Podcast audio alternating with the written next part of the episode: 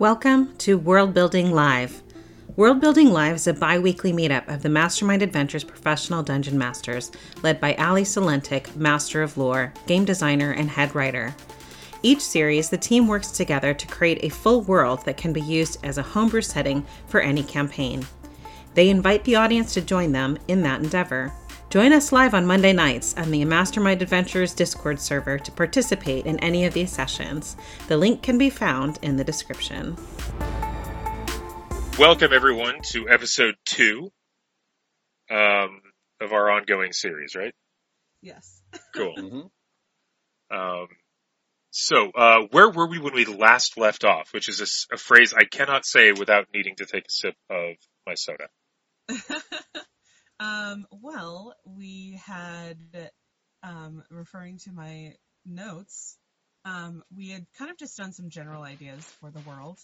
Um, the idea that, uh, some, um, magical or otherwise catastrophe, um, caused all of the, the plants and particularly trees of the world to kind of grow out of control.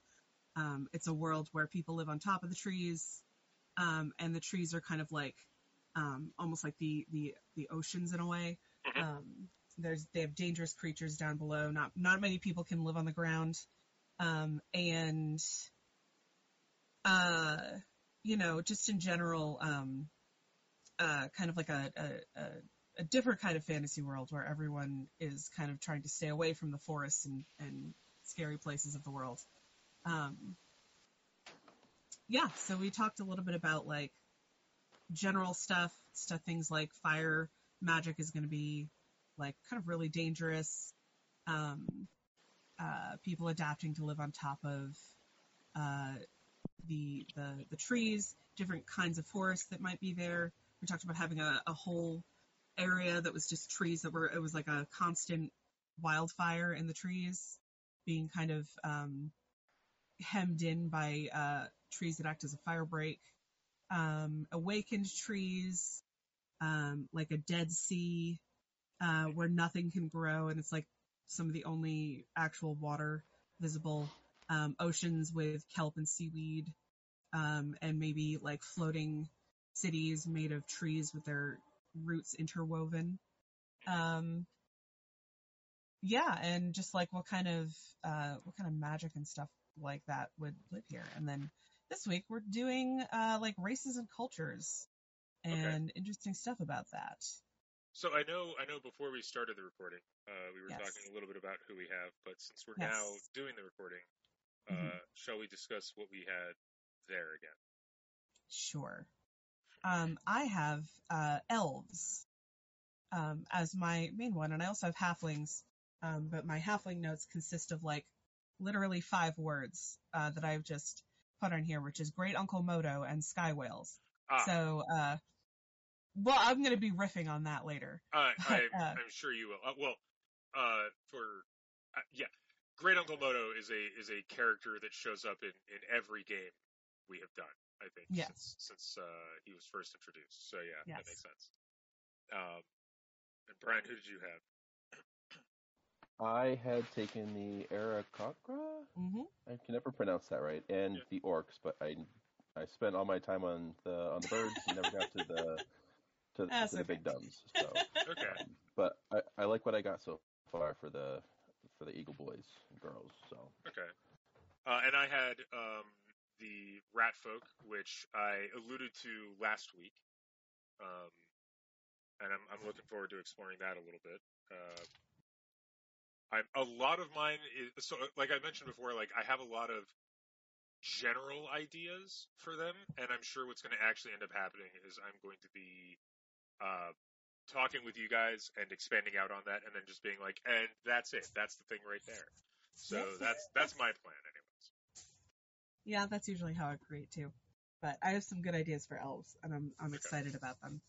So who goes first? Since Ali, you're the one actually running this. Uh, I mean, I can go first with, with, with elves if you guys want that. Yeah, sure. We can talk about them. Okay, so um, my thought for um, the elves is, so like in basic fantasy, elves tend to be the ones who are like most in tune with nature. They're like an elder race. Um, they they have very long lives.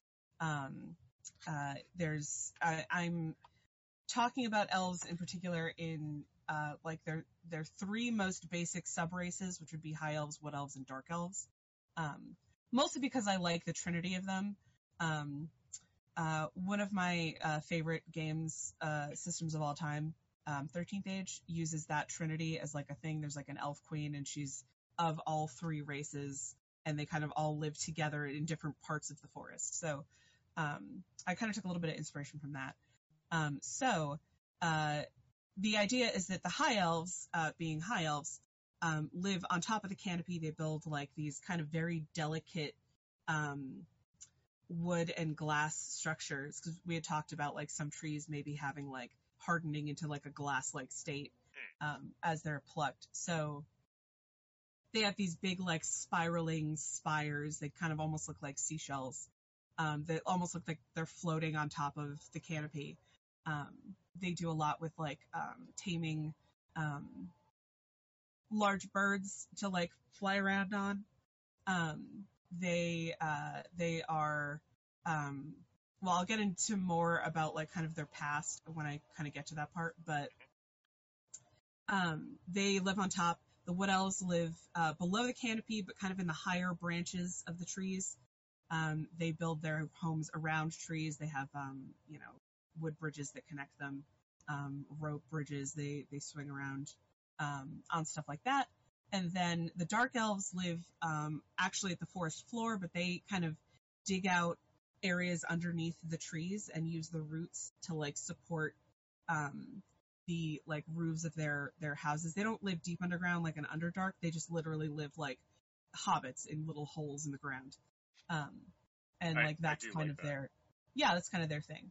Um so my my thought for like kind of their wider culture is I thought it might be interesting if the elves were kind of like the um the keepers of like uh burial traditions.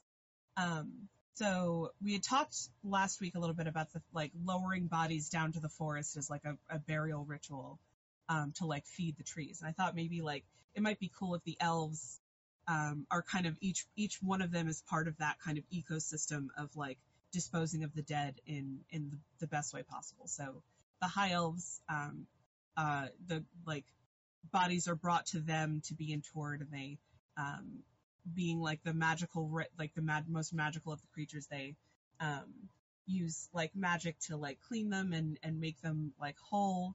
Um, they uh, like prepare them for their journey. Um, they're the ones who offer a lot of like the spiritual um, comfort for those who've lost loved ones. They perform like the, the actual like uh, services, like like burial services.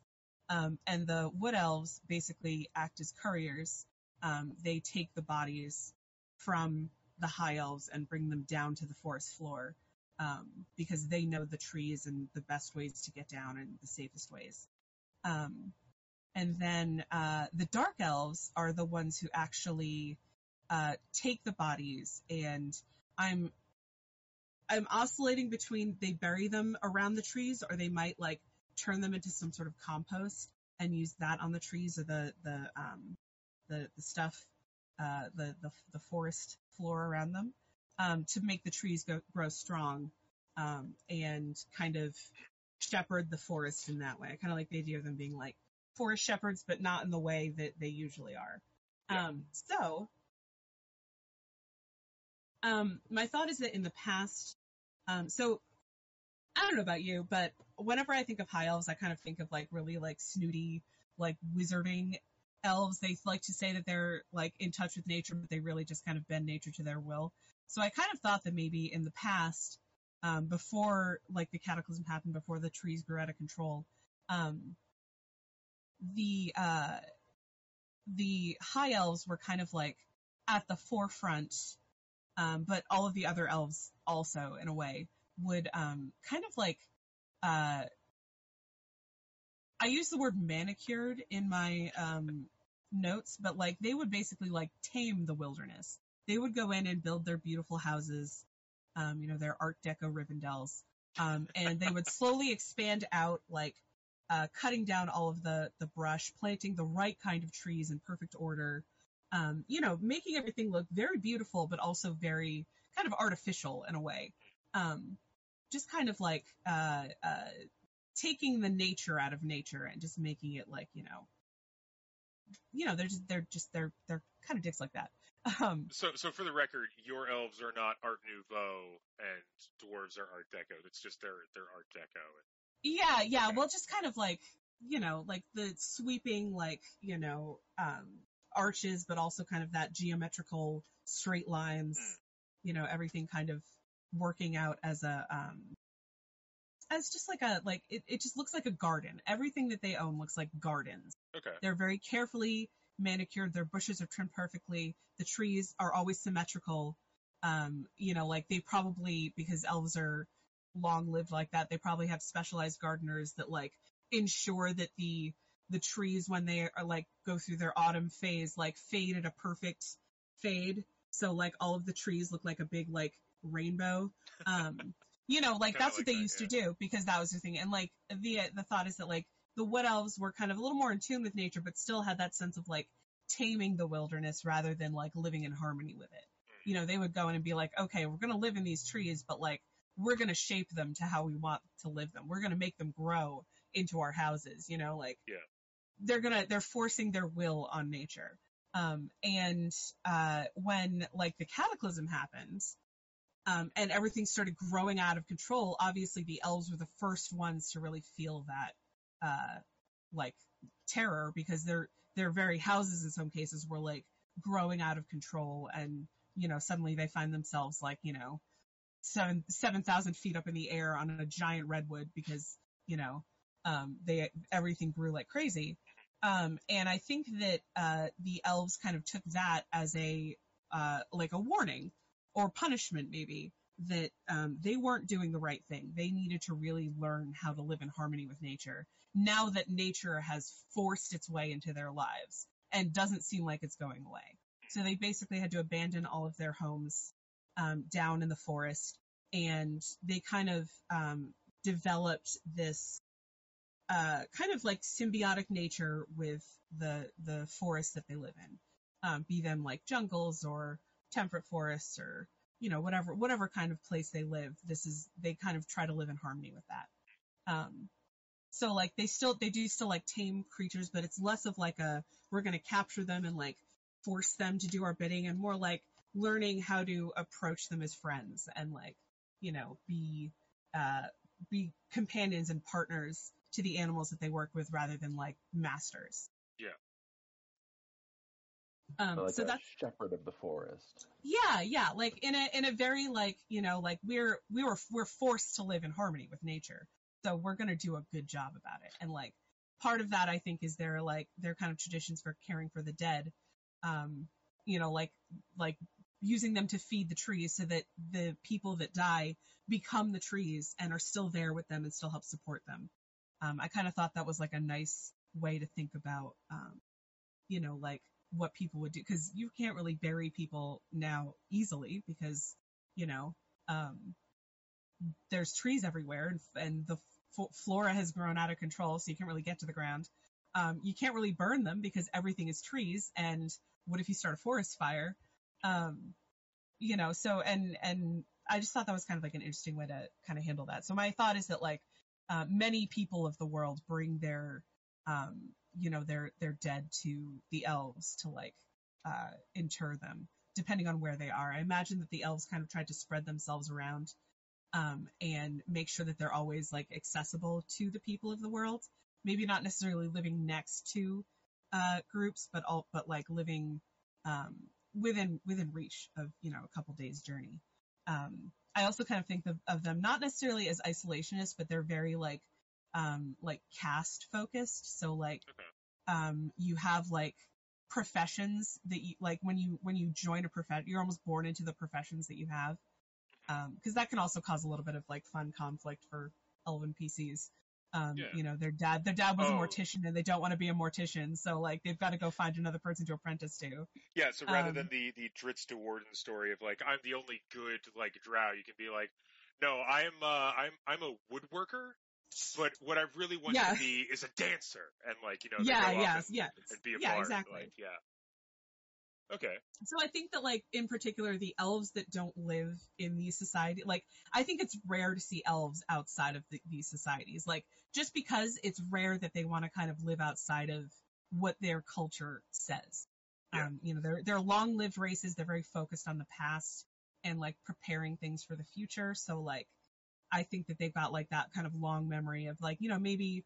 Maybe when an elf is young, they like go out into the world and they do a couple years adventuring, and then they come back and they settle down and they, you know, apprentice to whatever you know they're oh. supposed to apprentice to, and you know, like uh, it's what? it's the it's that Amish tradition where like they go oh uh, like Rum, a, Rumspringa yeah, yeah where they go off for like a like a season and like are not yeah and, like live in the modern world yeah yeah like so I kind of think that like that would kind of be like a also a fun thing to be like yeah like there's these elves but they don't always have to be like these kind of like stoic funerary like always thinking of the dead and how to like yeah. shepherd the forest best um but I kind of like that like image of um like these elves being a little more like morbid than the standard ones um because they've also they've lost pretty much I mean everyone's lost a lot of stuff but I feel like the elves probably feel responsible for some of this because they're like the, the forest bit back and we have to spend the rest of our like lives fixing that. Um, so, uh, I don't really have, like, like, okay, so I had this idea where I was like, okay, like, the dark elves, um, because dark elves are always kind of edgy and a little bit, uh, you know, like, they're, they're edgelords, um, they, yeah. they like darkness, you know, they, they, if you even, like, look at this, like, the stats that you get when you have a dark elf, like, they can't handle, like, the light, they, they live all their lives in the dark, and they have all these, like, weird magical powers, and, Um, so I was thinking about like, you know, what kind of, uh, like they, they're like the ones who actually take the bodies and like put them where they're supposed to be. Um, they must spend a lot of time like, like either building, probably building underground tunnels to get between these areas to like make sure that they're fertilizing all of the trees around them. Um, but I thought it might be interesting if they, um, and this was taken shamelessly from, um, the Locked Tomb series. Uh, but I thought it might be cool if they were like, if they, they painted their faces with like skulls, um, and they wore like a lot of like bones as decorations. Yeah. Um, you know, cause like bones, bones are pretty much all that's left once a body is decomposed. So like, I kind of imagine them like collecting those bones and like using them to like build their, their like underground homes and like using like, you know, the, the femurs to like shore up their windows. And just like, I thought it might be really weird and cool to have them be like very like, we use every part of the dead body, yeah. um, but like in a respectful way, not in like a scary way, but you know, um, but yeah, I kind of, grandma, the grandma was the foundation of this family and now she is the foundation of this house. Yeah. Like, yeah. Like I just thought it might be cool if they were all like painting their faces with like these skulls and like, you know, like when you see an elf, like a, a dark elf in particular, like out and about in the world, it's kind of like, whoa, like who is this goth person? And they're just like, oh hi, like how are you doing? I I know I'm wearing a skull, like that's my job to put the dead to rest, like it's fine. Like I kind of like the idea of like a like a bunch of dark elf necromancers just being like, yeah, like we just walk the bodies over to the place that they have to go, and then we just like let we we lay them down, and you know they they decompose, and then they're part of the trees. Um, yeah. I just I kind of see, I could see that being a source of. Like a deep-seated source of resentment, though. Uh, at so the very I mean, least, like, suspicion, yeah. Oh, oh yeah. Like, sure, just keep on sending us all of your dead. Don't worry, we'll take care of them for you. It's great. It doesn't, sm- it doesn't smell down here or anything. Yeah. um, and, no, like, I that mean, also... The... Oh, sorry, go ahead. After you. Uh, I was just going to say, like, it also lends itself uh, to changing a lot of, like, the, uh, the drow society, because, like, In in traditional drow society and like um, Faerun and, and like just right out the book, uh, like drow have a big connection with like um, spiders and, and things like that. Mm. But you could definitely well, so, change that now to like uh, like Corian bugs and uh, yeah, like, yeah, like, like the the yeah, like looking at like dark elves, um, they get like dancing lights and and fairy fire and darkness. Um, uh. But they have like superior dark vision, and they have a high charisma, which I kind of also think might be interesting to kind of lend them towards like, you know, being kind of like, like weirdly, people are weirdly drawn to them. Um, you know, like they, they're like, they're, it's, it's literally a morbid fascination with like these people whose like whole lives are about like breaking down bodies and like feeding the trees. Um, I thought it might be cool if instead of spiders, um, they would breed like enormous death death's head moths to like fly around on in like the really? darkness of the forest. Um, uh, and I figured like the uh, so like the high elves have more like birds that they like partner with. I imagine them like um, taming like giant rocks and uh, like using them to like fly around and like co- you know they're they're like the the the hearses, I guess. Yeah. Um, you know, collecting the the dead and and bringing them and their families to like you know the the funerals. Um, and I thought that it might be interesting that if the uh, wood elves kind of partnered with um, uh, like like apes or monkeys. Um, and kind of like it, in like taking with that, they like learned kind of the best ways to like maneuver through the branches of the uh, the trees and like how to like cross an entire forest without touching the ground. Yeah, um, I can I can actually know? see drow being like uh, kind of like they are normally, kind of a, a much more like rare sight for like yeah. non-elves, because like uh, if they're very like caste oriented, uh, they might not have a lot of dealings with people who are outside of the normal structure. So like, uh, you know, like it, hearing that somebody like met a drow, the elves might be like, "Oh, like why? You're supposed to go yeah. through us for that?" Like, yeah, like how how how did you meet them? They're supposed yeah. to stay down there. That um, that could be a lot of very interesting and a lot of internal conflict in that, especially. Yeah, like, yeah, like. It, I don't like it's they, they work in tandem, like, you know, yeah. like that's their their whole well, thing is that they're like part of a cycle. Yeah. But I also kind of imagine that like there is some there is like, you know, friction between them. Well, um, uh, I imagine that like like wood elves are, are people who like to like they, they make connections with people and they because they're the ones who kind of bridge that connection between above the canopy and below the canopy. Yeah. Um, Well, I was I was and thinking like, more like the internal conflict of like a P C in any of these societies might might very well have a lot of like that that. Um, well, let's be completely honest. All P Cs are edgelords to begin with. Um, oh yeah, like everyone's so, like, an edgelord when they start out. Oh, yeah. of course. Of and, course. And so like there, you can have like a lot of that like tension between like uh, societal expectations versus what the P C wants, and like uh, that kind of. Um, Uh, uh, uh, friction between like again like the player and like how everybody else sees them versus like how they really are. There, there's a lot of a lot of fun stuff you can do with that.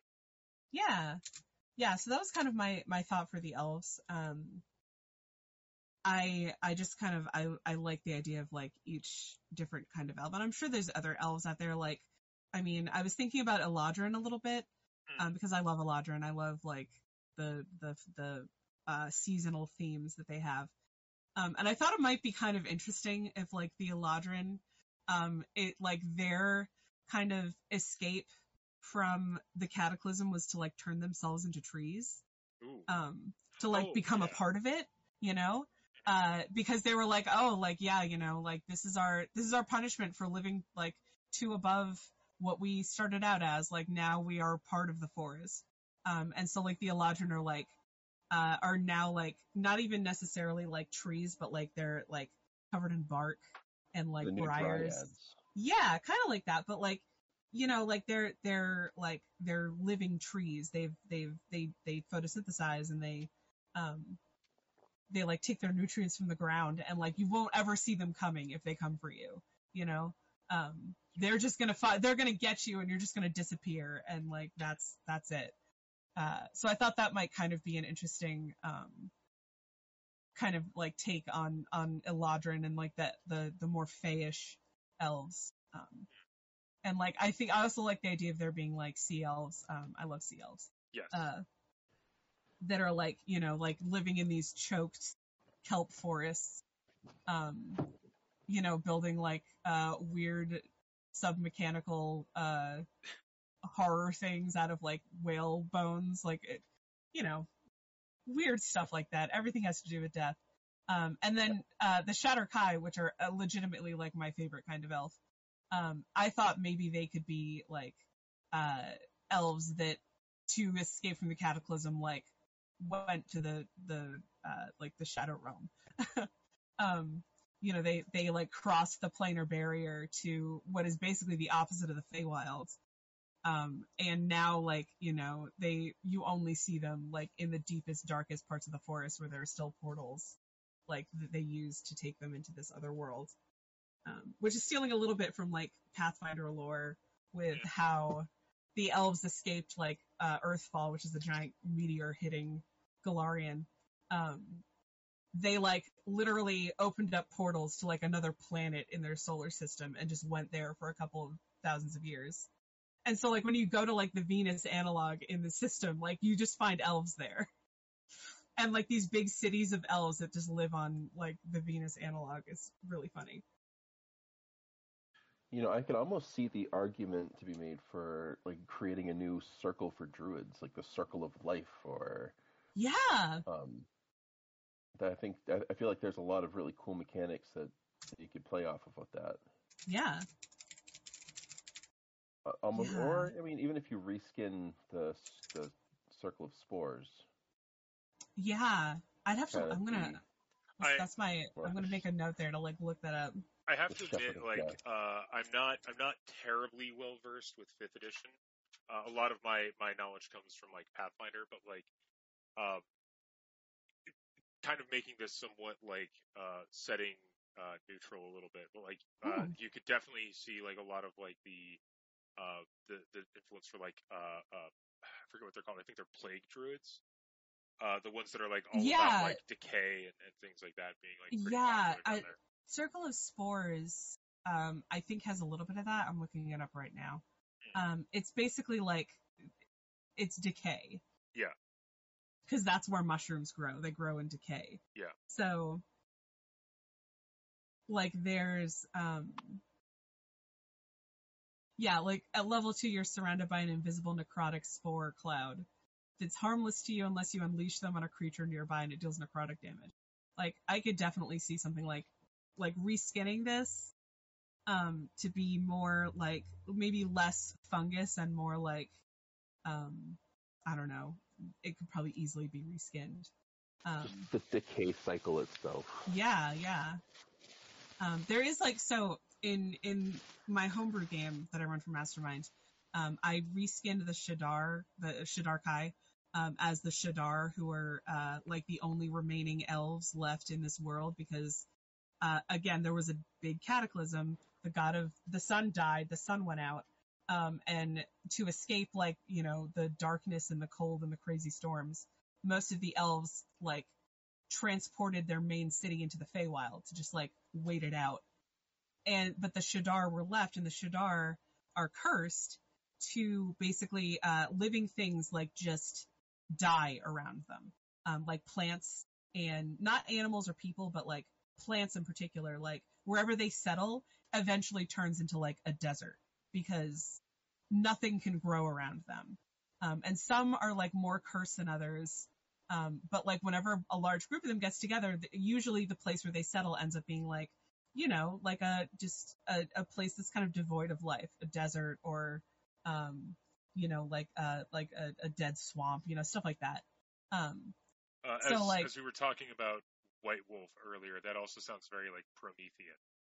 Yeah, yeah. Yeah. So, um, so something like that where it's like, oh yeah, like the drow just like make things decay around them.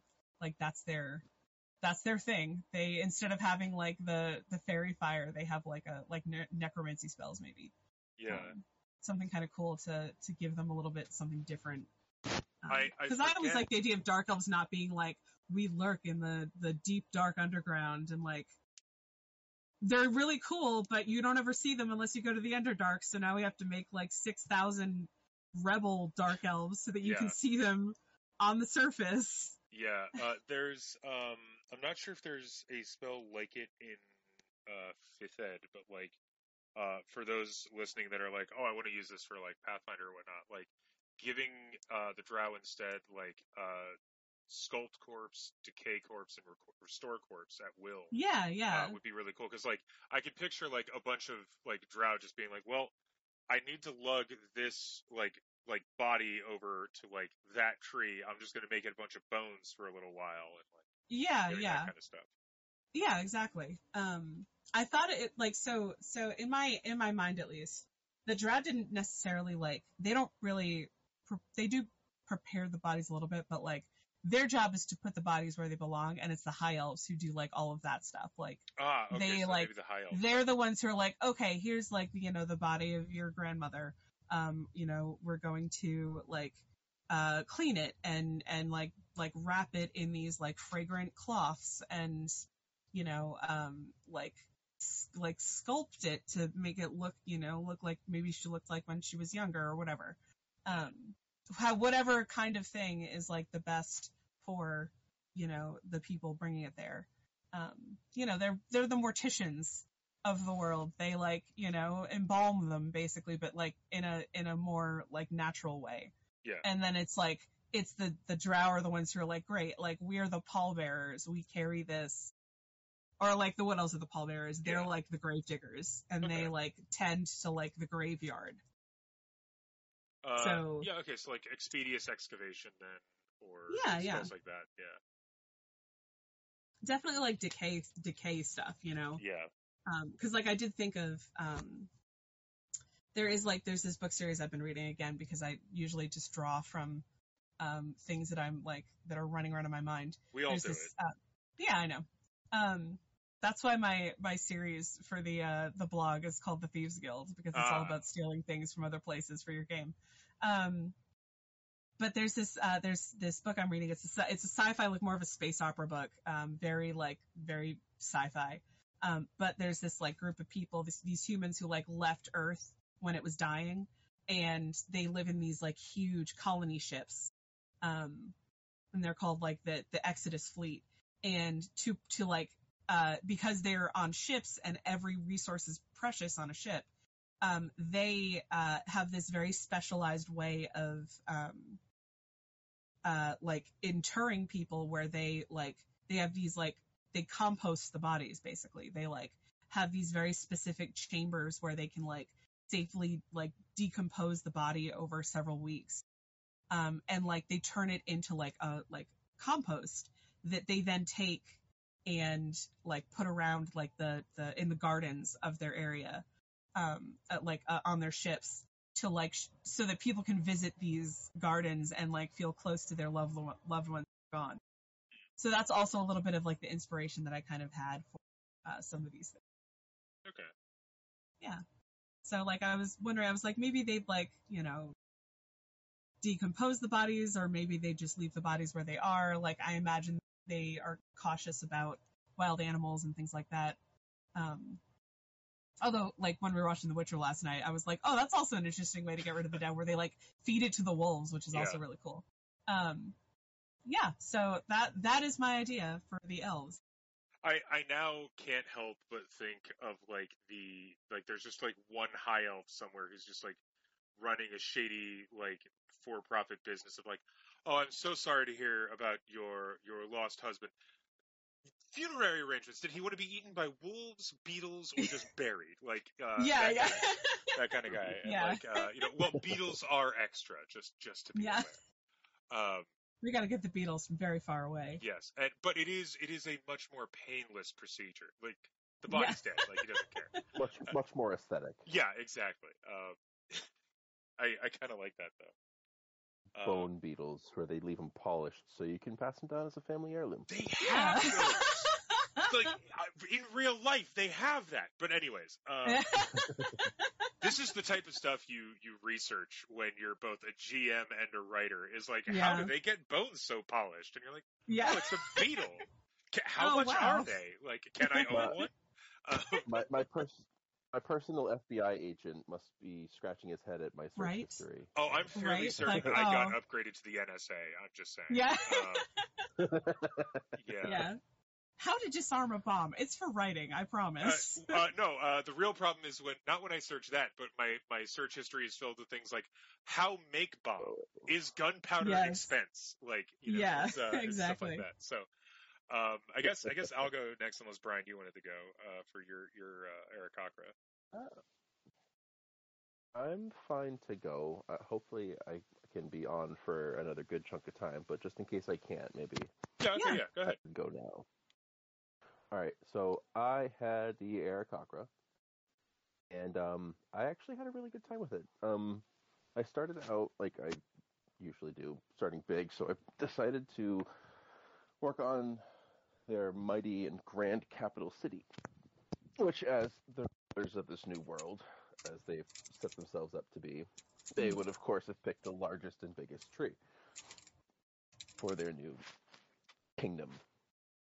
Um, so I, I, I mean, all the names, of course, are for up for decisions, but I, I just named it Farview for now.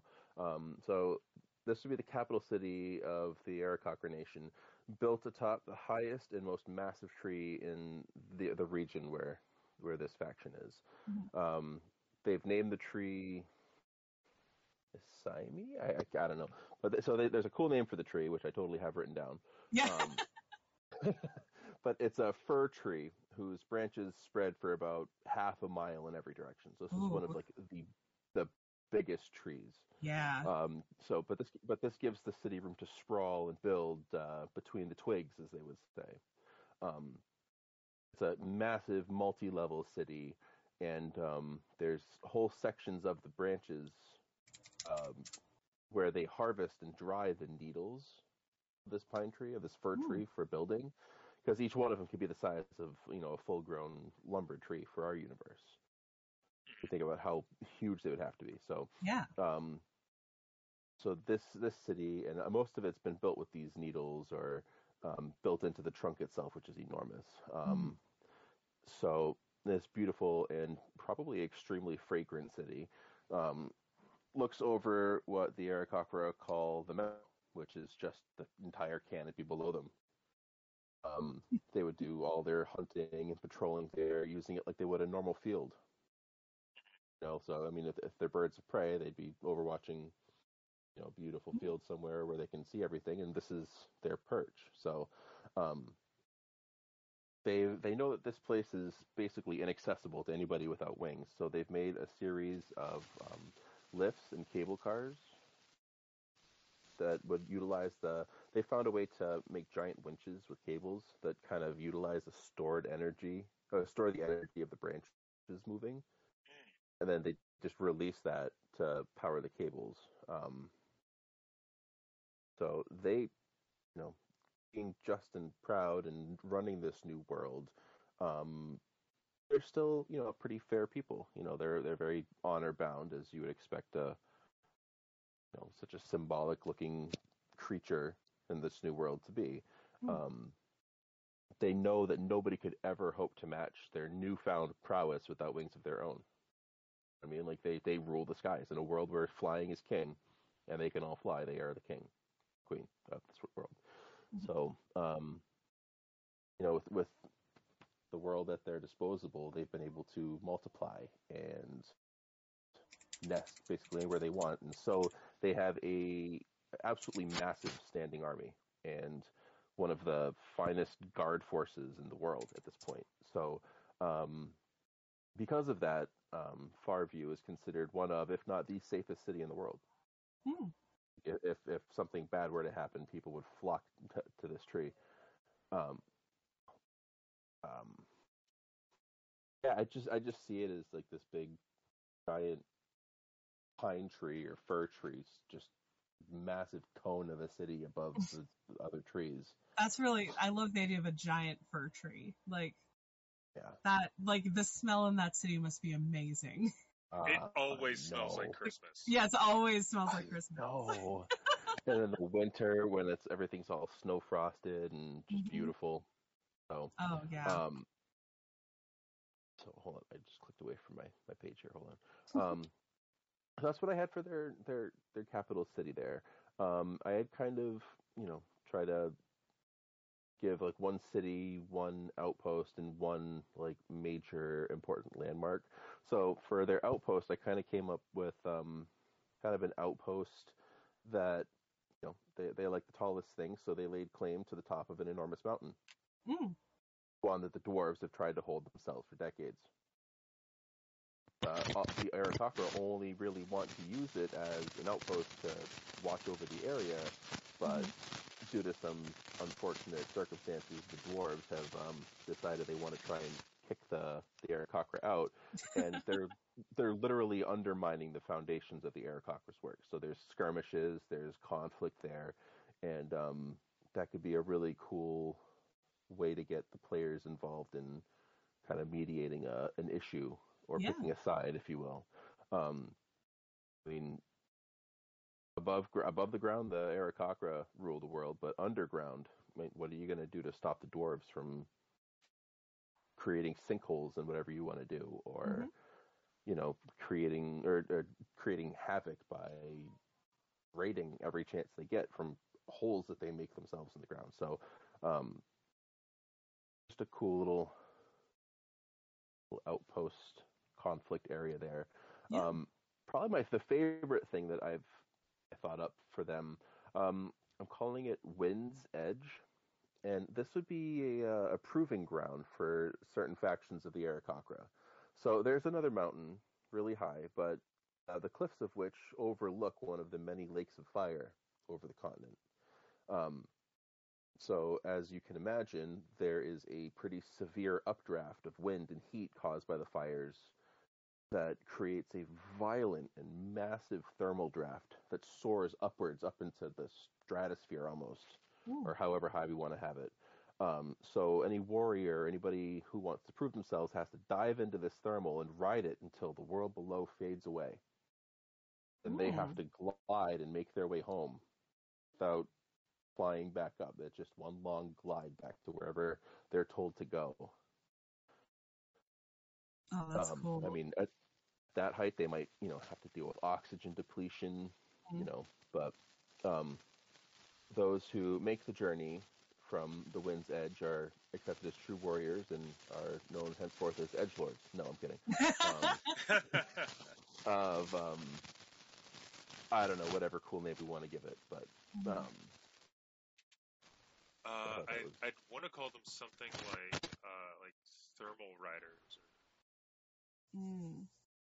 something like that, but yeah, that, that kind of harkens back to one of my old childhood favorite books, where they there was a book all about these things and some kid hang gliding and finding them all the time. So I just thought that would be yeah cool homage to one of the books, one of the thousands of books I read when I was a kid.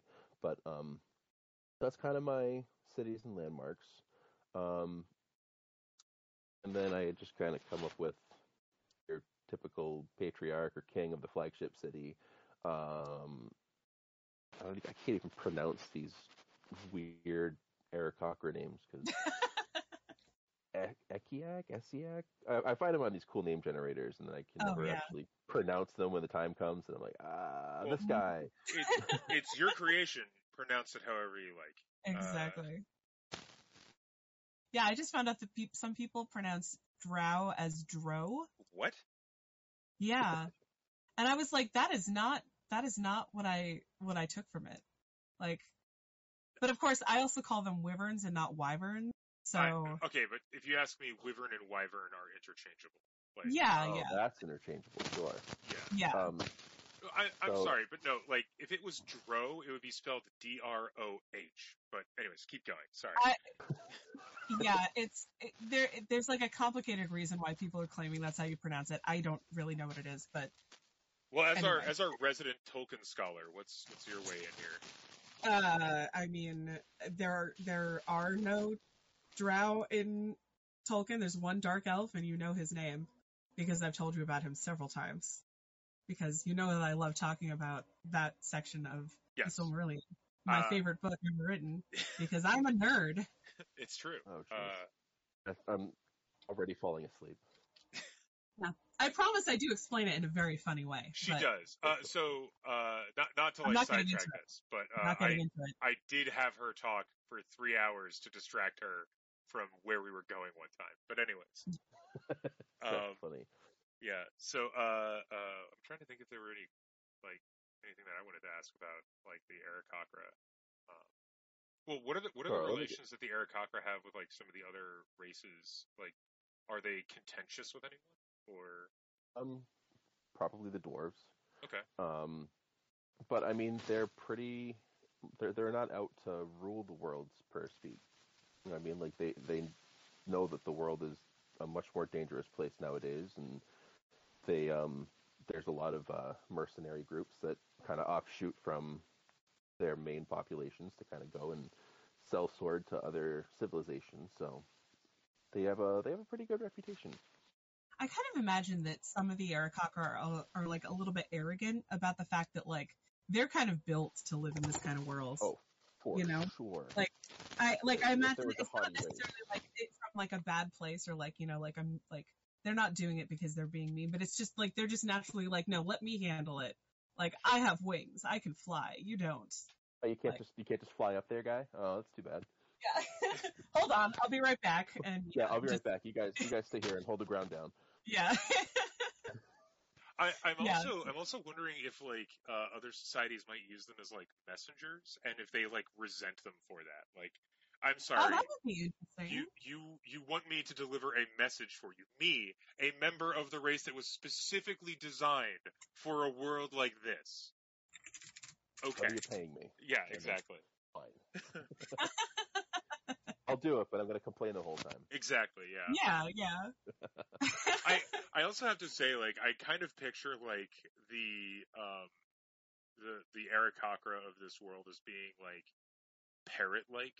So, like, like toucan and, like, uh, that, like, red and rainbow and, like, African gray, like, those kind of those kinds of colors, as opposed to, like, sure. the, like, hawk-like that I always kind of normally picture them, like, the, the mm. earthy tones. But I yeah. think there's a lot of um, wiggle room with that. Like, each yeah. each biome could have their own style of Aarakocra. Yeah. Like, yeah. for, for the, um, the, that leader, I was thinking just your typical golden eagle. Oh, yeah. You know, ruthless tactician, runs the city with very thoughtful efficiency. Mm-hmm. Um Does, well known for keeping the area safe, but then I had come up with um, Kreerk, the Wise, I guess, um, who is a venerable, wizened, old owl-style Aarakocra mm-hmm. who runs a, uh, a huge library.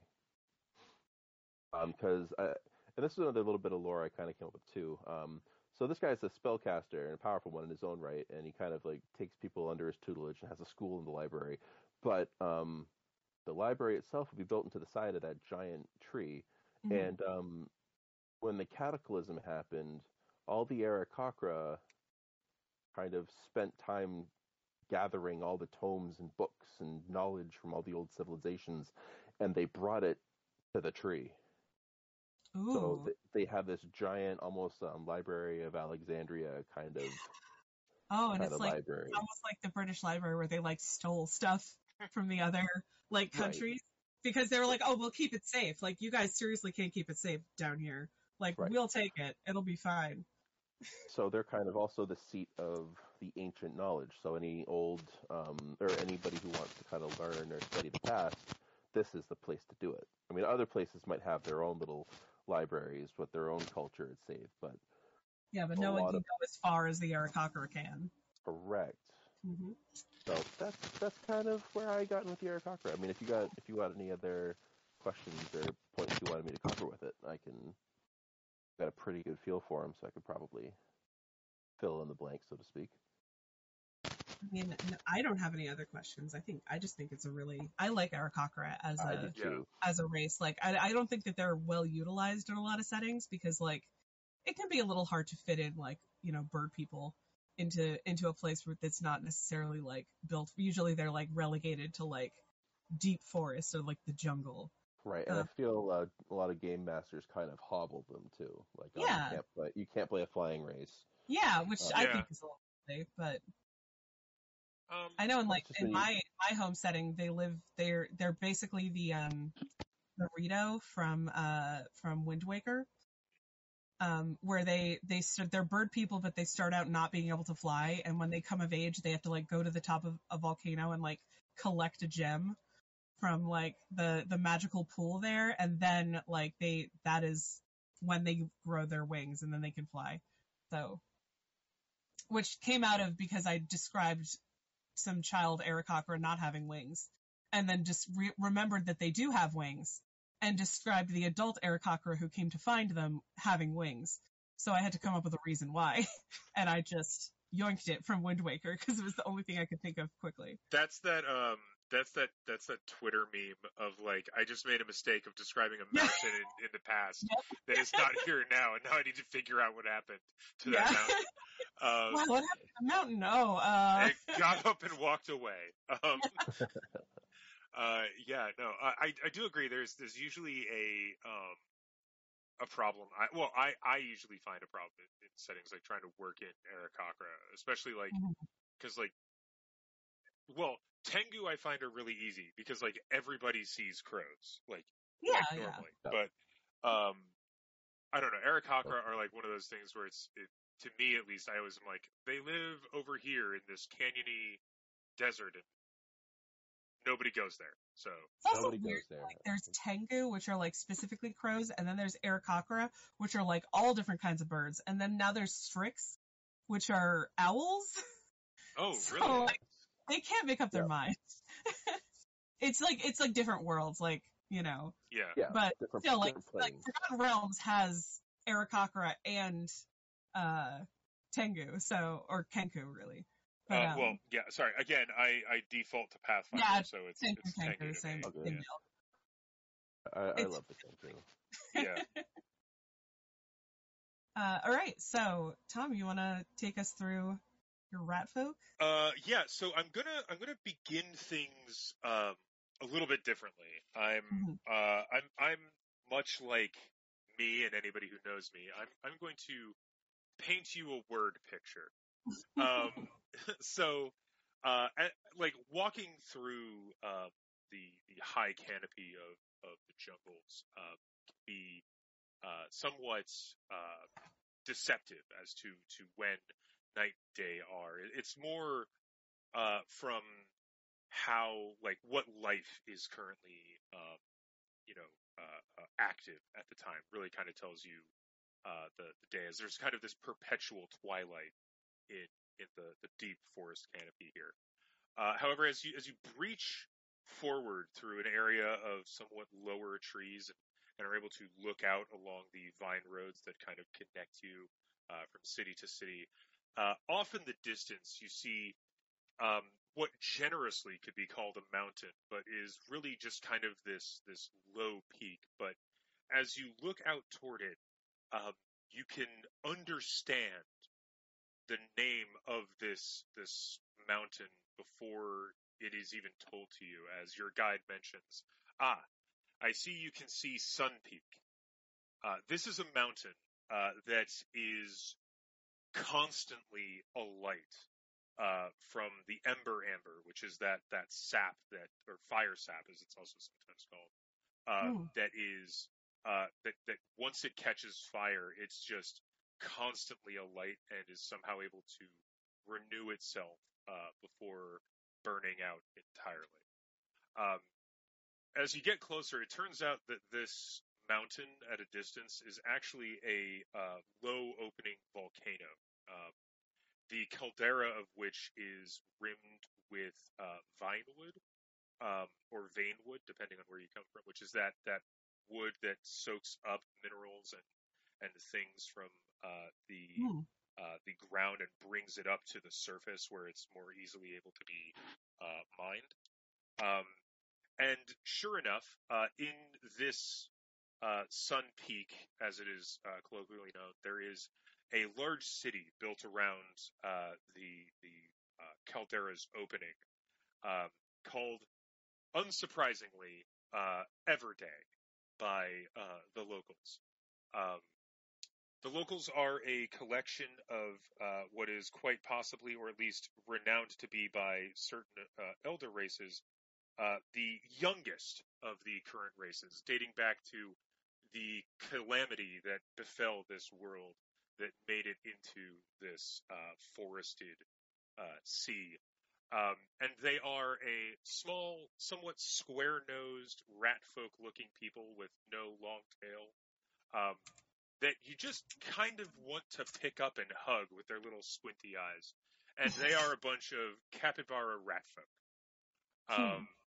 And I love them. Uh, they are primarily merchants. Uh, they have one of the largest groves of uh, ember amber or fire sap trees uh, in the area. Uh, whereas the uh, Aarakocra city is probably the safest, uh, this is quite possibly the friendliest, or at the very least, uh, one of the mercantile centers of the nearby area. Um, they are, are alchemists, they're craftsmen, they're uh, merchants, and uh, somewhat now with a new tradition of being uh, not really hunters per se, but uh, mercenaries and bodyguards, mostly in order to protect shipments going from one city to another. Uh, if you spend enough time in Everday, you will eventually hear people talking about the Guild of Ember Amber, which is the fire sap craftsmen and merchants, their their primary export. Um, you'll also probably hear about the Smoke Fur Guild, um, which is allegedly a semi-legal um, rogue and thieves guild, as well as scouts that work to find new ways through the canopy for their uh, their merchants. Um, It's often said that by the time these uh, these capybara people uh, find their way to your city, they have already mapped out the way to your city and the next three beyond, um, mostly through the smoke furs. Um, if you're in need of help getting uh, through the trees, you can always hire uh, somebody from the Bristleclaws. Um, a somewhat uh, deceptive uh, group of uh, mercenaries and uh, fighters that, Uh, despite the fact that you just want to grab these people and, like, squeeze their cheeks, um, they are quite adept at uh, fighting. Although not as strong as some of the some of the larger races, they are uh, equally as deft and uh, maneuverable. Um, you may also hear rumors of the uh, ones known as Vine Runners, which are uh, the elites of uh, the Rangers that are uh, sent specifically to guard the most high-value targets that move through the uh, the, the highways of the, the canopy. Um, the Vanewood trees, uh, as you get closer to the Caldara, are actually there in order to relieve some of the pressure, in order to prevent uh, this this volcano from actually uh, detonating. And they do actually use the stone uh, that is able to come out of this, but uh, due to the nature of uh, the Vanewoods, it ends up coming out more like uh, like stone uh, beams or like stone planks than than really uh, like like bricks. Uh, so there's a there's a large um, manufacturing area kind of dedicated to just getting that into a usable state. Uh, most of which is for, for ballast, as far as uh, making sure that trees don't don't get tip over with too much weight on one side and the like. Um, The thing that you'll also notice about these people is that their names tend to be uh, very, very descriptive, and family names don't really have a, um, a, a like they have a place, but they're not really like family names. Uh, fathers, sons, daughters, mothers, and all that kind of have uh, that they'll stick to the same kind of clique, but they won't have a similar last name. Um, they seem to have kind of a description of them, and then. Um, like something they are known for is kind of their, their family name. So uh, kind of going around, uh, you'll eventually hear about the leader of Everday the, and the uh, alchemical mastermind of the city who kind of keeps everything running and is able to somehow micromanage the uh, the day-to-day operations of the uh, the, uh, the Guild of Ember Ember uh, into making making profit and, and maneuvering through the Uh, political foray of keeping them as neutral as they can be.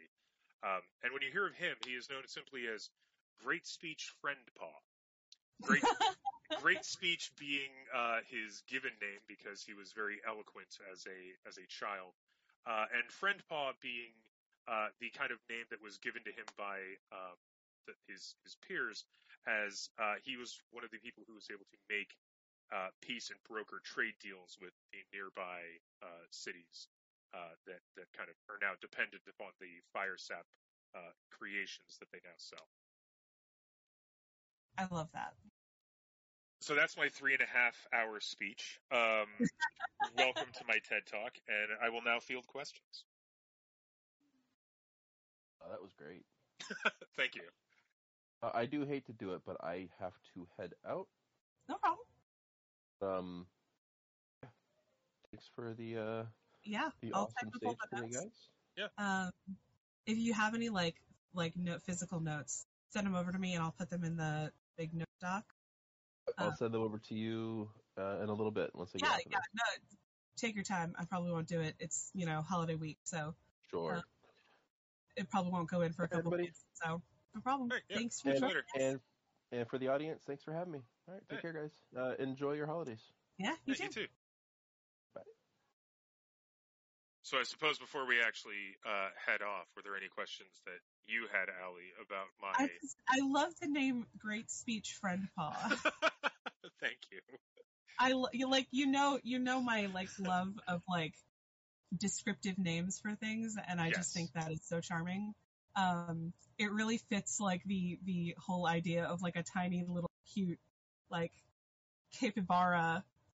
Like, or I'm picturing the, the what are they, the, the quokkas? Yes, yeah, yeah. So, like, that's what I'm picturing them, like these tiny little, like, well, like you in, know. In my surf- head, in my head, they're definitely capybaras. So they have that, like, I, I love the idea like, of, like, like that square-nosed, like, long-faced, squinty eyes, little tiny ears, like, just giant head on a tiny body rat yeah. folk. And for the record, rat folk do exist in this world as far as I'm concerned. Um, yeah, but like these kind of are are if if I were to really well, describe like, it, they'd be it, a subspecies. I can imagine like there's probably different like it, we don't even need they're like rodent folk, you know. So yeah. like you know capybaras and maybe hamsters and mice and yeah. well, rats. Like, like all like of them I said, are gonna. I, I kind of I kind of picture them as a as a subspecies like like a yeah. subspecies class or uh, subrace class choice or subrace choice. That's the word I'm looking for. That's kind of is, kind yeah. of in the same way of like high elf, wood elf, and dark yeah. elf. So. And like I, li- I kind of like the idea of of like using a different type of like subrace as the the like dominant one. Mm-hmm.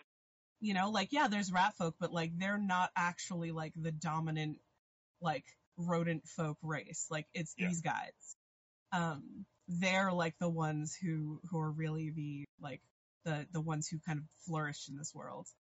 Um, cause uh, like I kind of, that's one of my favorite things about building almost like a, a post-apocalyptic world. Uh-huh. Um, and like, as much as this is like kind of uh post-apocalyptic, um, kind of like, I mean, I, it, to me, it's a little bit like solarpunk too. Yeah. Um, in the sense of like, you know, it's, it's very much like, let's live in harmony with nature because we don't have a choice. Uh, but I like the idea of a, um, like taking your standard fantasy races and like forcing them to evolve into something different. Yeah. And well, like what, what that would look like. I, I admit, um, the way I went about this race in particular is I kind of ha- like half jokingly mentioned it last, last, uh, two weeks ago mm-hmm. where I was like, uh, you know, two words, capybara rat folk, and yeah. like that just stuck with me, and I was like, well, what would they be like? And of course, like everybody, like kind of the, the joke on the internet is that capybara are friend shaped. So I was like, well, okay, so let's let's play with that. By the way, uh, for those at home that want to use this, um, in my head, uh, the capybara rat folk have a uh, bonus to their dexterity and their charisma. So. Yeah. um, I can see that. So, so like, you know, the idea that capybara are friend-shaped and, like, you know, what what type of race or, or what, what would the society be like if, like, they were really trying to capitalize on that? So, like, yeah. the idea that they are, like, well, you know, you want to be, like, a friendly guy if you're, like, a merchant and, like, what kind of, like, race would, would develop around that? But I also wanted them to be, like, not, not more industrial, uh, but I also wanted to kind of harken back to a time, like, before the calamity, kind of. So, like, yeah. they're they're alchemists and like workmen and craftsmen and kind of. Yeah, kind of I like that. that. Well, because like when I was when I was thinking about like the halflings, um, which we might have. T- well, I mean, we can keep this we can keep this going as long as we want, really. Um, well, I will eventually I, run out of disk space. Y- yes, eventually. um, but like when I was thinking about the halflings, um, I was like, I don't want them to be like. Really, like, we had kind of talked about them being, like, you know, like, they're travelers. They travel in these, like, balloons that they've built. Um, and I, but I didn't want them to be, like, because, like, there's a couple of, and I know, I know I'm, like, just cutting off myself and just starting new sentences it's here. It's fine. I've literally but, been doing that the last, like, twenty minutes. when, like, when you think about halflings, like the stereotypical halflings, like you have like the hobbits and you have the Kender. Um, and usually it's like, okay, the hobbits are like homegrown, like cozy people who live in like these cute little houses under hills. And like the Kender steal shit. And that's what they do. Like they steal shit and they make problems. Yeah. Um, and so like there's always like that thing when you're playing a halfling, you're like, well, am I a hobbit or am I a Kender? Like which yeah. side is that? And I kind of wanted to be like, well, I don't want them to be like the typical like Romani like like yeah. coded halflings where they travel around in colorful caravans and like are thieves and tinkers and like, you know, no one trusts them. Like that to me, like one, that's super racist.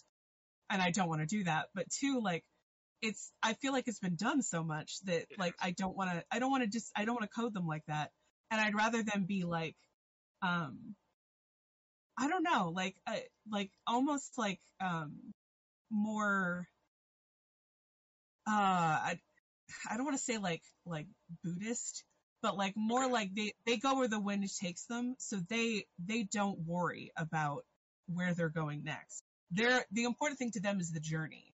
Okay. It's not where you're going, but it's how you get there. And so like that's that's like their whole philosophy about life is like go where the wind takes you, like. Go with your gut. Like, don't plan. Just don't plan because your plan is probably going to have to change. So, just like do do as you want. Yeah. Like, just don't hurt anyone. Um, you know. So like, I, that's how I kind of picture them as being like, yeah. You know, maybe they do have like I, I kind of imagine that they're um. Their like primary colors are kind of like those those like well they're. I'm I'm almost like again stealing as I usually do. I'm almost thinking of them a little bit as like air nomads from Avatar. Yeah, I can. You know, can like not that. Not so much in like the like full on like we are monks and we all shave our heads and tattoo like stuff on, but more like they like that philosophy of like it's like you know you can't predict the wind, so just go go with the yeah, flow. Yeah, it, it's you know? It's be be cognizant of the present and not mindful of the future. Kind of thing, yeah, right? yeah, yeah. Like be like be in the moment. Enjoy the moment while it's happening and don't like think about don't be thinking about the future when you could be enjoying the present. Yeah. Um I, uh, so I, I kind of think that they're very like kind of like, you know, go with the flow. Um I guess we could bring in the whole like kind of pipe weed like you know like they they enjoy their like recreational imbibements. Um You know, and, like, I think that they're, like, the kind of people who would, like, like, they just, like, they literally fly in on a breeze and, like, come to your city and, like, you know, like, just, like, they're kind of a spectacle when they arrive because I imagine that, like, maybe they are a little bit of, like, the performer types, but they're more about, like, bringing their philosophy to the world and, like, you know, just being, yeah. like, no, like, like, I imagine that they're caravans and they're, like, they're, like, balloon trains as it is. Um, which I imagine, like, break apart and join up as needed, like, wherever the wind happens to be taking someone. Um, but I imagine that they invite people onto their caravans to travel with them, like, I, to wherever. I'm sorry, I, I just had this thought of, like, uh, you know, uh, like, a bunch of these balloons kind of get, um, oh, that would actually be really cool, because you could have, like, a city that's just kind of, like, stuck in, like, an area that's kind of got this this like dead zone of air, so like they're just yeah. like, they just don't move. But um I was just thinking about like this this really funny thing where like you know uh, a new balloon comes in and then like the wind is beginning to take another balloon out, so they just like disconnect it, and one kid's like, hey uh where's where's dad? Oh well, he was on the other one, so uh he's going on a new adventure. He'll catch up with us later. Well, like, yeah, and like that's like I mean I imagine that they would have these like family groups that are not static, you know, yeah. like I imagine that it would be like, you know, um, like it, like family is, is a little transient, like relationships are a little transient. You don't know when you're going to see these people again. So like leaving your home is a big deal, but also like you have to go where, where it takes you, you yeah. know, like if you have the urge to be like, oh, like, you know, even if it's as simple as like, oh, like I want that guy to teach me how to carve. Yeah. I'm going to go with him.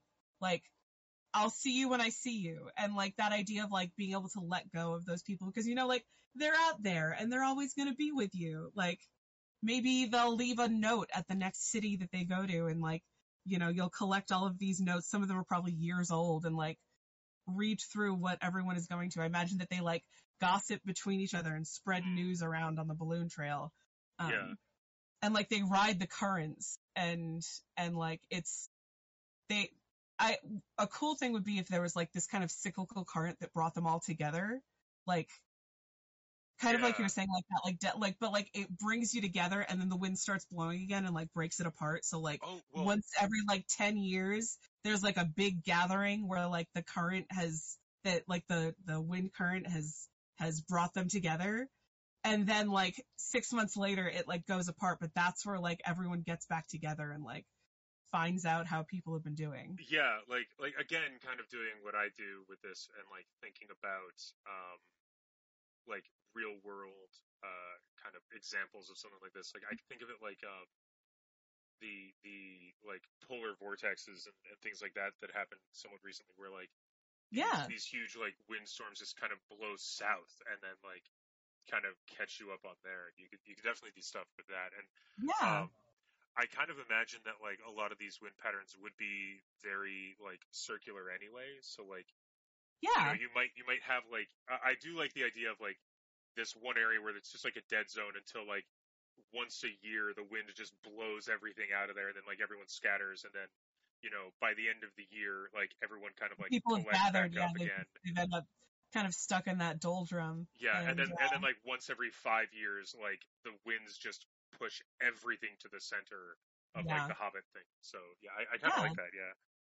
Oh, you know what else would be really cool to add to this world? Um, like the Great Pacific Trash Pile. Yes, yeah. But like in the trees, like there's just like this place where like the wind blows all of like the trash to a certain place. Yeah. Um, that might be fun. But, oh, uh, uh, so yeah. since since we were talking about our inspirations uh, for that, anyways, um, I, I do have to admit the the idea of like a large floating city made up of these uh, these ships.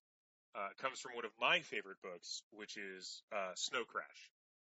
Um, because it doesn't actually, but well, well, the I well, I, I, I, like your your idea of like that. Yeah, yeah, yeah.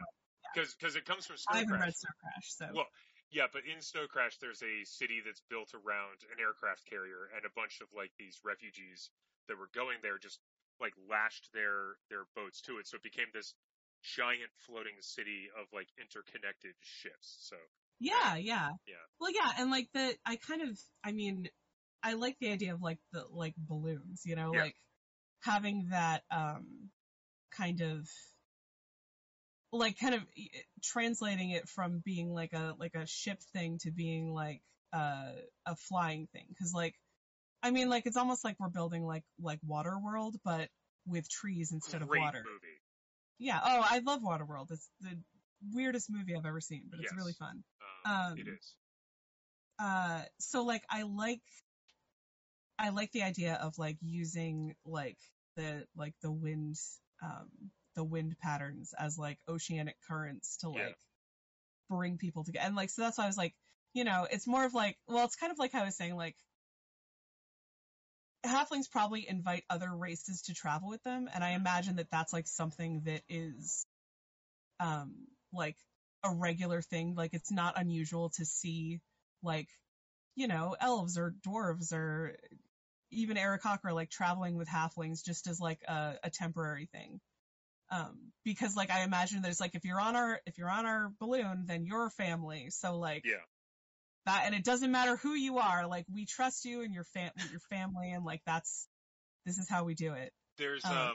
once again, relating this back to uh, like a couple of ideas for, for systems, there's the feat that uh, you can take in Pathfinder to make your culture different. So like I, I kind of yeah, see this, yeah, yeah. this funny uh, experience happening where, you know, like the furball in the party is like, oh no, actually uh, I'm a halfling. Yeah, um, exactly. And, and like that, yeah. or also the, like, the, the other thing too of like, uh, being a party of adventurers and like choosing to, to go with the halflings because they're at the moment heading in that direction anyway. And then mm-hmm. like one of the halfling children walks up to you and just goes, "Hey sis, can you help me with my homework?" Like, yeah, exactly. Yeah. Um, so yeah, so it's kind of, well, and it's also like, I mean, some of the inspiration too is from uh, your Rogue Trader game with the um, oh, the Shantai, yeah, the Shantai, and like the the the fleet, the big space Hulk that's just like, well, it, it wasn't uh, together. So to to kind of explain, or like this, or the the uh, like the Corian fleet a little bit, yeah. Too. Well, that so the Shantai fleet there, I actually got a little bit from the Corian fleet and a little bit from uh, uh, uh, Snow Crash. Because, yeah. like, that literally was just, like, as their ships were breaking, they were like, oh, we can fix it if we just weld it to this ship. Yeah, so, exactly. like, it was it was a lot of fun doing that. Um, I I feel we should, uh, this is completely non-related to our, our world building here, but, like, at some point you and I need to host a podcast of just, like, great gaming stories of our careers. But anyways. Yeah. Well, I want to, I do want to actually do that as, a, as like, a thing um, in this Discord. So. Okay. That is something that I want to do about, like, you know, fun story, like, stories from your games. Uh, I just got to get it, like, together. Yeah. Um, uh, well, I mean, I, I would love to, like, also, like, get audience participation there, too, and just be like, yeah. hey, like, tell us about, like, the funniest moment one of your characters did accidentally or stuff like that. But anyways, uh, yeah. not neither here nor there. Um, yes. So, yeah, the... So that was the halfling. Oh, do you you mentioned Great Uncle Moto? Did you want to talk about that? Oh yeah, well, Great Uncle Moto. I love Great Uncle Moto. Me too. Um, Great Uncle Moto is everyone's halfling uncle. Um, he's the he's the halfling that teaches all the young halfling thieves how to thief, and um, he is most popular for, uh, or most known for his uh, pie stealing techniques. Um, one of my my first Pathfinder character, um, Pipkin, uh. was a halfling rogue, and uh, she would always talk about her great uncle Moto, who was not actually her uncle or great uncle. No one really knows how he, how he's related, but he can just show up to any halfling like group and be welcomed in as like someone's uncle. You know, he's just great uncle Moto. Um, and uh, so she would always tell stories about the crazy things that he's done and all of these other things. And she had um, his pie stealing gloves were her like one of her special items. Um, which I usually, I basically, it, they were, um, they were gloves of dexterity, I think, or something like that. Yeah. Um, and they had, uh, they had, um, like five points of, uh, fire resistance on them because they were basically, uh, uh oven mitts. Yeah. So you pick up hot pies and run away with them. Um, but they were, they looked like actual, like, gloves. They actually were very dexterous. So she could still do her thieving in them. Uh, uh, but that was like always like a little, a stupid little uh, magic item that I put on there because I was like, she has his pie stealing gloves. They're her greatest possession because he gave them to her because he's like, you're going places, kid. Um, so I like, obviously there has to be a great Uncle Moto in this like halfling, yes. you know, balloon caravan. And uh, he's got like, he's the ultimate, like the ultimate breeze through guy. You know, he'll just show up in a city and be like, hey, catching a ride. And because when you're on a ship, your family, he's just Great Uncle Moto. And he teaches all the little halflings, all of like the tricksy stuff that they need to do to get, get around in the world. Um, but he still has that philosophy of like, let the wind take you where it's going and like, listen to your heart. And in my head, he's like the, like a demigod, like, yeah. you know, he's like that, like the culture hero for the halflings. Cause no one ever gives halflings culture heroes because they always kind of ignore the shorties. And I hate that. Um, well, I, but I, you're, you're right. Uh, I don't know if it's because they hate the shorties because let's be completely honest here. Dwarves have a bunch. Yeah. Um, like if we're looking like forgotten, if we're looking at Forgotten Realms, like Forgotten Realms, there's, they do have a gnomish pantheon, which I, it is pretty fleshed out. I like Garl Glittergold, who is like the, the leader of the halfling pantheon. And he's kind of supposed to be a little bit of a culture hero. Like he's like, like the ultimate like illusionist, you know, like he's all about appearances and he's Garl Glittergold. Yeah. Um, and I love like saying that name. It's great. Um, but like the halfling Sorry, the, pantheon. The only thing I can think of when I think of Garl Glittergold was the one time somebody made a kobold in a homebrew campaign and based it on Faerun after I specifically told them not to. But yes. Moving on. Um, but, uh, but, um, well, one of my favorite things about it is that the enemy, like the big bad enemy in the, in the gnomish pantheon is literally a mole. Like he's a white, a blind white mole and he's like chaotic evil because he, he like bursts up into like half, not having gnomish burrows underground and like screws up everything. It's the most hilarious thing. Um, he's like Garl Glittergold's mortal enemy, and he's a mole. Like, hilarious. But um, the halflings have, um, they have, uh, what's her name? I can't even remember her name. Yandala. It's Yandala. Is like the like the the pantheon mother for the halflings. But like, she's literally just a hobbit. Like, yeah. That's all she, like, she's, she's like the mother figure. She's all about like community and family, which is great. Like, there's nothing wrong with it, but like, they didn't really like break the, the, the mold with that. Yeah. Um, and like her husband is like the Kender, like halfling. He's like yeah. the thief. Um, but like, it's, people don't like, they're not really mentioned as like big gods in the pantheons. It's just like, if you look at like my favorite Forgotten Realms book, which is third edition's Faiths and Pantheons. Um, Great book.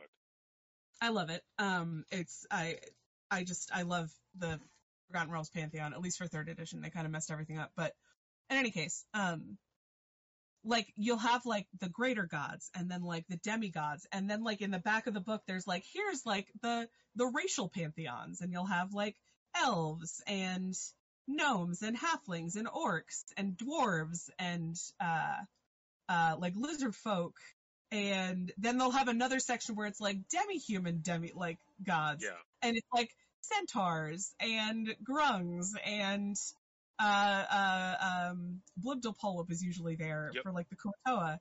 Um but like I, it always made me angry because I'm like, well, like the usually the leaders of these pantheons are part of like the greater gods section, mm-hmm. and like you'll find like um what's his name, uh the leader of the Elven pantheon, I can't think of his name. Oh, uh, do not ask me because I I very Corian rarely play it. Very rare. Corian Lorethian. Okay. Uh, actually, they are a they. They're not a he. Um. So like. They're in the, the, the greater gods section because they're like the big elven god, like the, the elven, like, um, I guess like they're, they are a culture hero for the, the elves, but like in a much bigger sense because they literally used to walk the earth with the elves, and like he was married to Lolf and then they had a breakup and it was very bad. Um, he's married to like every female elven deity. It's a little problematic, but like, we don't have to get into that. Um, what, are you telling me divorce isn't a thing? No, it's, well, so he's, their wife is um, Angaroth, um, who is a triple deity made up of the moon goddess, Sehanid Moonbow, um, the Avarial goddess, I cannot remember her name, and, like, the, uh, the, the wild, uh, is she the wood elf one? I don't remember. There's, like, these three goddesses of the elves that like combine together into Angaroth, and she's like the like the ultimate like woman. Um, so like Corian Lorethian is married to her and also to Lolf, uh, who is not part of Angaroth, um, and like he's the father of like every every like lesser deity in the or Elven pantheon is like their child or something like that. It's just. It's uh, the only one who isn't is their uh their brother, who's like the sea elf god, yeah. and he also gets around to like everyone else in the pantheon. It's just a very like polyamorous pantheon. It's just kind of funny because like you, you just you can't keep it straight. Like who's sleeping with who today? Yeah, um, it's well. Really anyways, fun. Getting back to the fact that they just ignore halflings, which was the start of yeah. the rant. They so do. I like to. I always like to have like a, a halfling. And like a, even a note, like just like a like the the I'm doing air quotes, um, like the lesser the lesser races, which is not actually true, but like you know the the the humanoids rather than the humans. I like to give them some culture heroes because I think that they deserve to have like those stories that you tell around the like who halflings and gnomes are going to tell stories amongst themselves. Oh, like yeah. they're they're all like very much about community and like history. And I just think that, like, Great Uncle Moto is the person that they tell these stories about. Like, that's who it is. Yeah. So, that's why I always put Great Uncle Moto on. Also, he makes just for a great, like, when you just mention something and it's like, oh yeah, my Great Uncle Moto taught me that. It's like, yeah. he taught you how to write in cursive and also how to speak Dwarven. Like, what? Um, but yeah. Well, anyway, we can uh, wrap this up because yeah. that's all I was going to talk I was, about. I was just going to say that uh, in somewhat not intended in the way that we were just talking, Great Uncle Moto gets around. Um, yes, he does. So, yeah. He goes everywhere. Exactly. Um, so yeah, so we'll wrap it up now because um, okay. it's almost seven. Yeah. But uh, thank you for listening. And um, Tom, you're recording this, so we I can yes. set up somewhere. Yes, um, uh, I'm planning on then... sending it to John. I'm hoping he edits this bit out, but I'm planning I'll on see. sending it I'll to John, it. It and uh, hopefully he'll post it on his, or we'll get it up on Mastermind. I have no idea what we'll we're going to do with it. We'll figure out where it's going. Yeah. Um, but uh, we are um, next, or uh, two weeks, so that would be, um, I think, the third of uh, January. Um, let me just double check that. Yes, it will be the third. Um, that is when our next uh, World Building Live will be, and I'm not totally sure of the topic right now. Um, I imagine that we're kind of probably going to go to maybe map building and kind of uh, uh, sectioning out the world map. Um, yeah. So well, I, think uh, I know I know we're missing a few of the G Ms this week, as as we were talking about before the recording. Yeah, and we can kind of next week we can kind of go in and finish up talking about different things. Yeah. Um, from here, very it's a very loose schedule. Yeah. Um, I just want to I want to have the world built in about five episodes. So yeah. that's my. Um, but thank you all for I, listening. That's possible, yeah. Um, so, yeah. And uh, we'll see you in two weeks. Happy holidays, everyone. Happy holidays. And uh, good night. Or good evening. Or good morning.